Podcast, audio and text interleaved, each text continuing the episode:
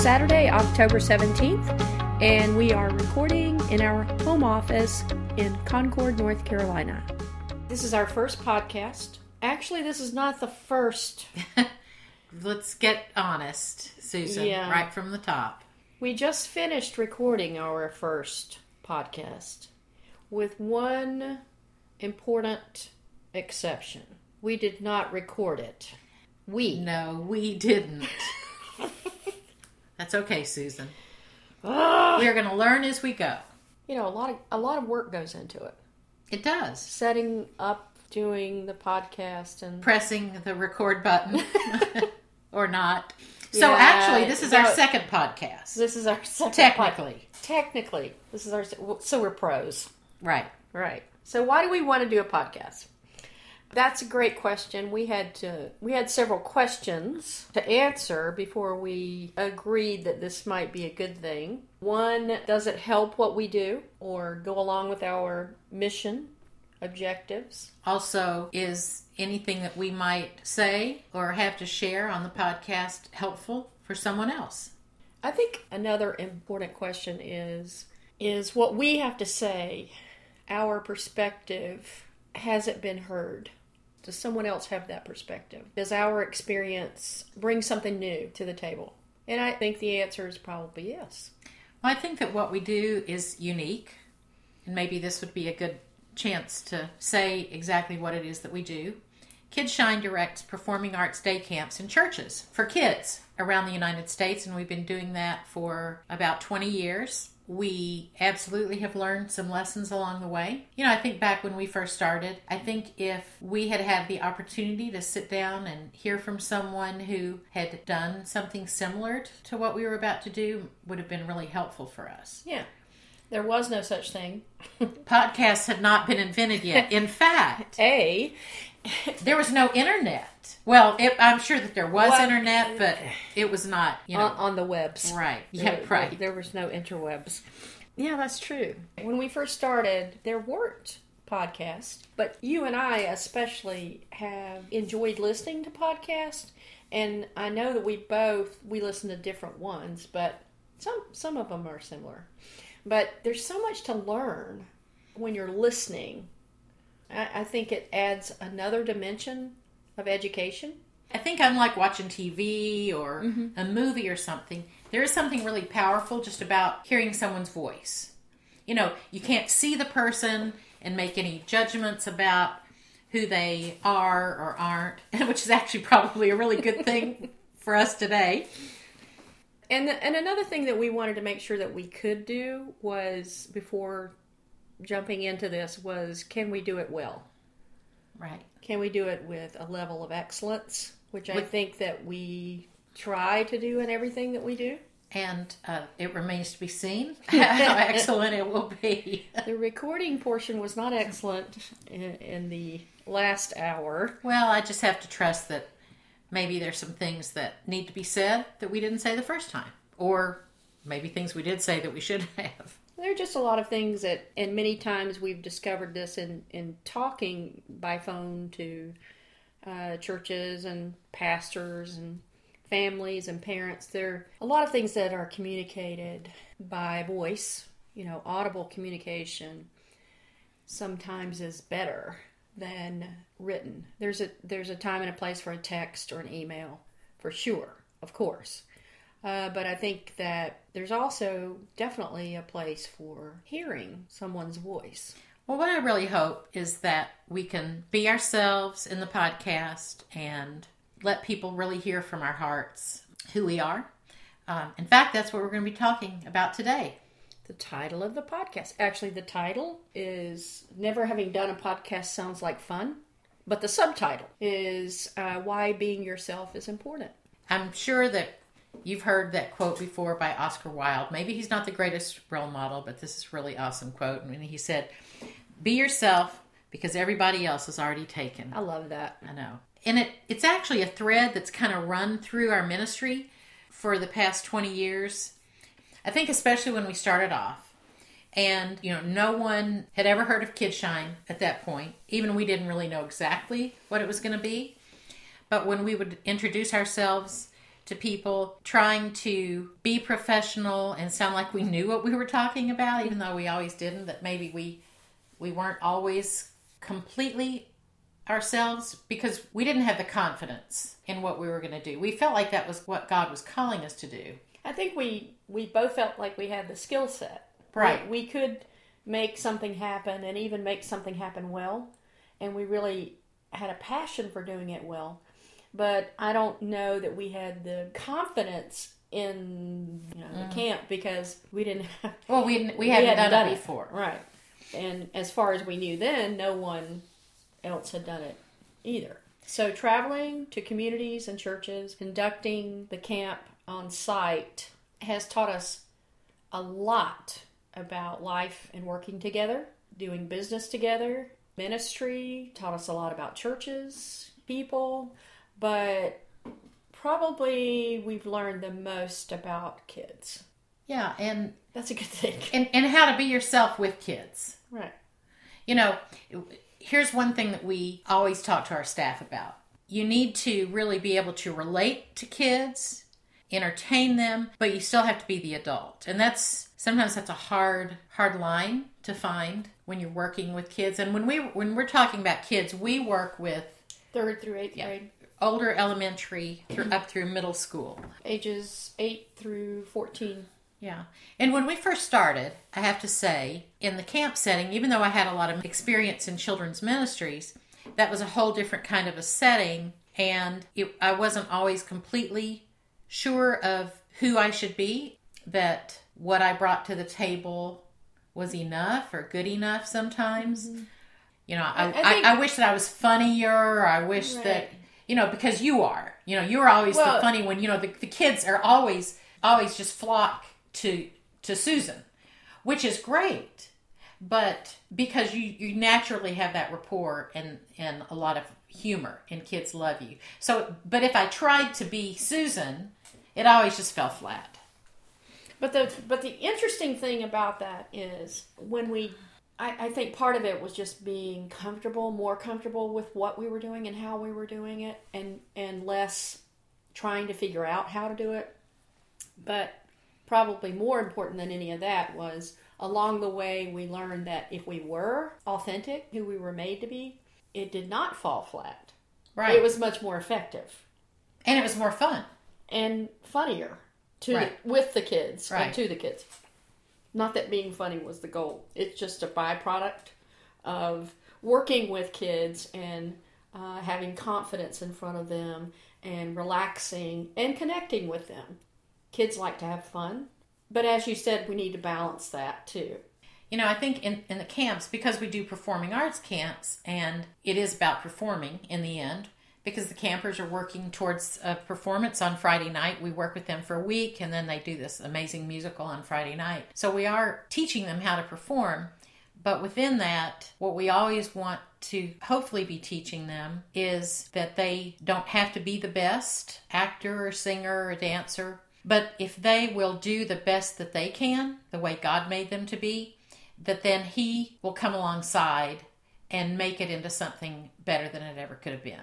And that was a real turning point for us in Kidshine, I think, and and personally, because when we realized that we didn't have to be somebody that we're not, and that we needed to model, and not just model, but really believe what we were teaching the kids, then we started having so much more fun. What we did was so much more effective because the kids trusted us, their parents trusted us, and and the churches trusted us too Yeah. more, and we trusted each other more. Right. I think that understanding that that took a while to Right. get to that point is one reason that we wanted to share with other people who are perhaps just starting out or working with kids and not exclusively in a ministry setting.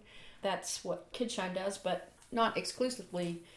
Our, our audience doesn't have to be exclusively children's pastors or ministers You know, it, it applies to anybody. to help them understand that Right. being yourself is so important to get to get the best out of you to produce the best you need to bring your gifts to the table you know Right. and do the best that you can.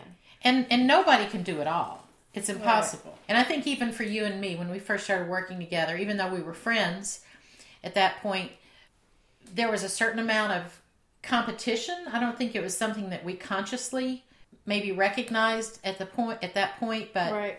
trying to prove something to the other person maybe or Mm-hmm. you know being territorial about our area or whatever it was Right. but when we finally realized hey god put us together for a reason we needed each other and if we were doing anything other than what he had called us to do individually then it- it wasn't going to work Right. so hopefully that's what the kids learn during the camp. That's what we want them to learn that that they need each other, that what they can do collectively is much more powerful than what they could do on their own. And that's the way God made us. That's the way God created the body too. So if you're out there uh, maybe a parent or a, even a grandparent or a children's minister or pastor, if you sometimes feel like you're inadequate to the task, just have confidence that God has put you where you are for a reason and has given you gifts that you need and wants other people to come alongside to help. We definitely aren't created. God didn't create us to do everything, nor did He create us to do everything or the things that we're doing by ourselves. We often tell the kids that they don't have to be the best. We don't expect them to be the best. And that takes the pressure off, hopefully. Mm-hmm. And if they stop worrying about how well they're doing something, then it frees them up to just relax and enjoy it, and then something amazing happens. You, we were talking in the previously non-recorded podcast about uh, why we like to listen to podcasts. One of the things that you mentioned is you like to hear a good story. I do.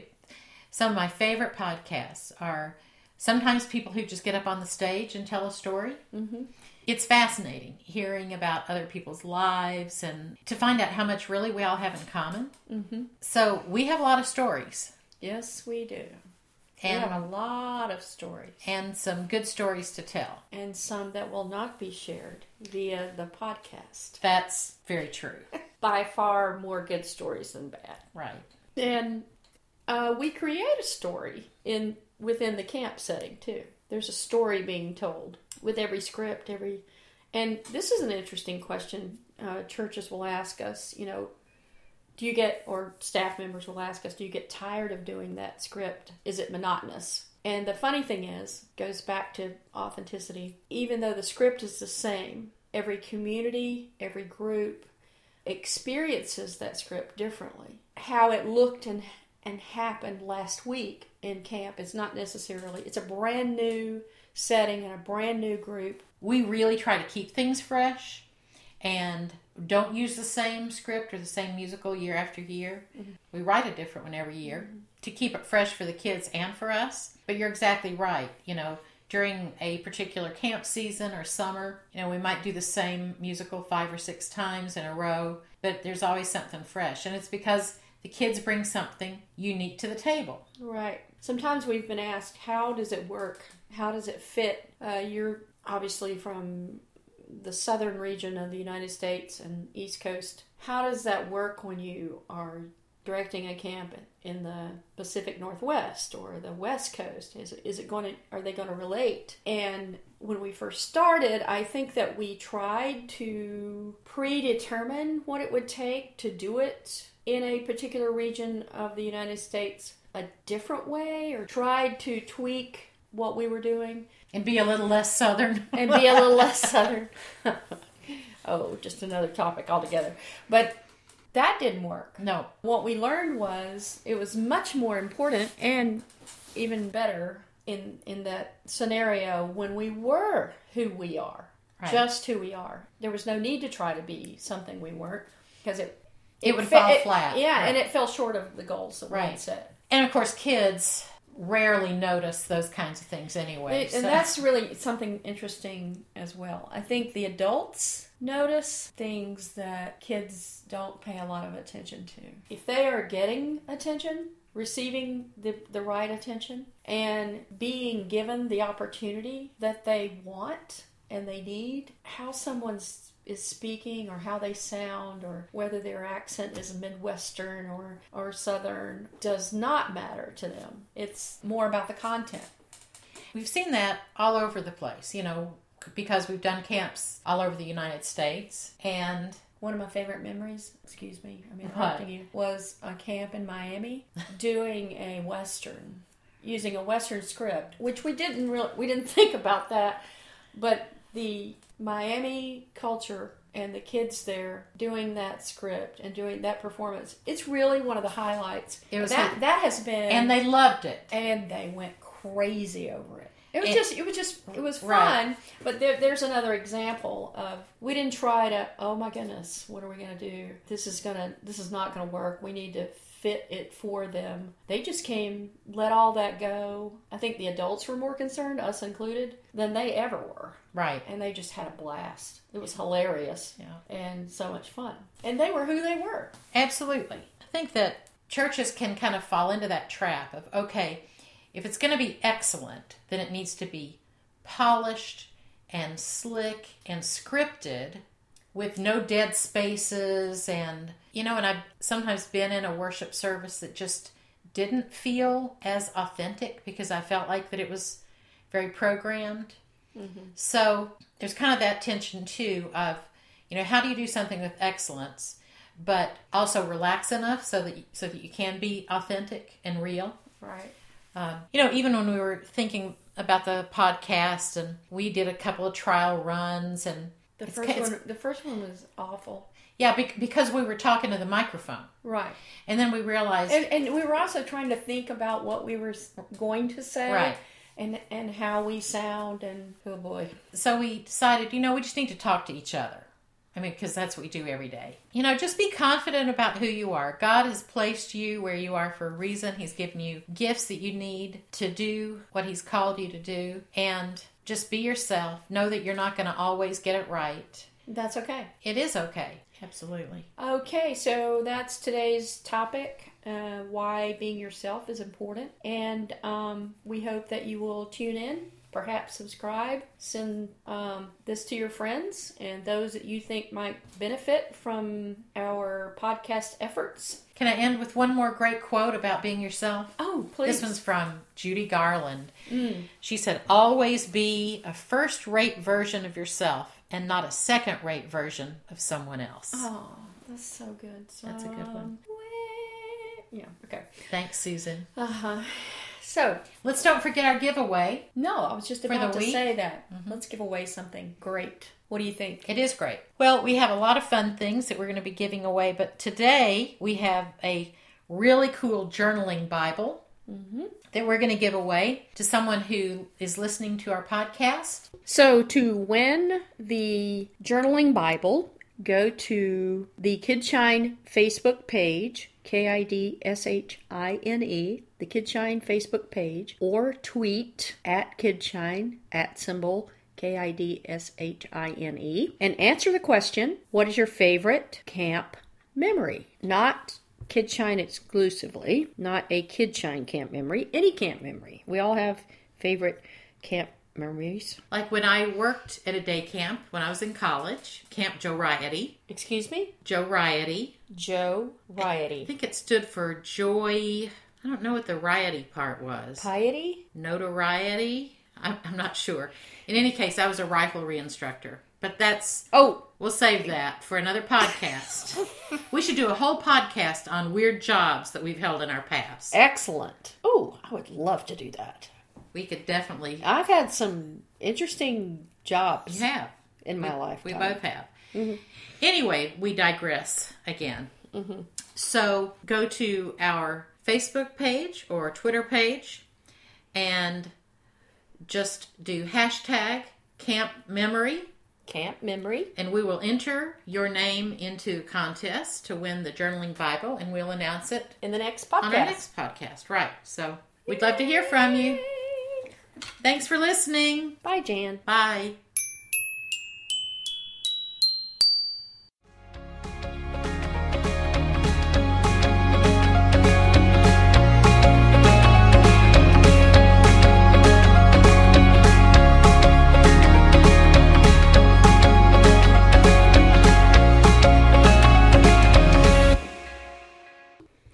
Oh, goodness. Crunch.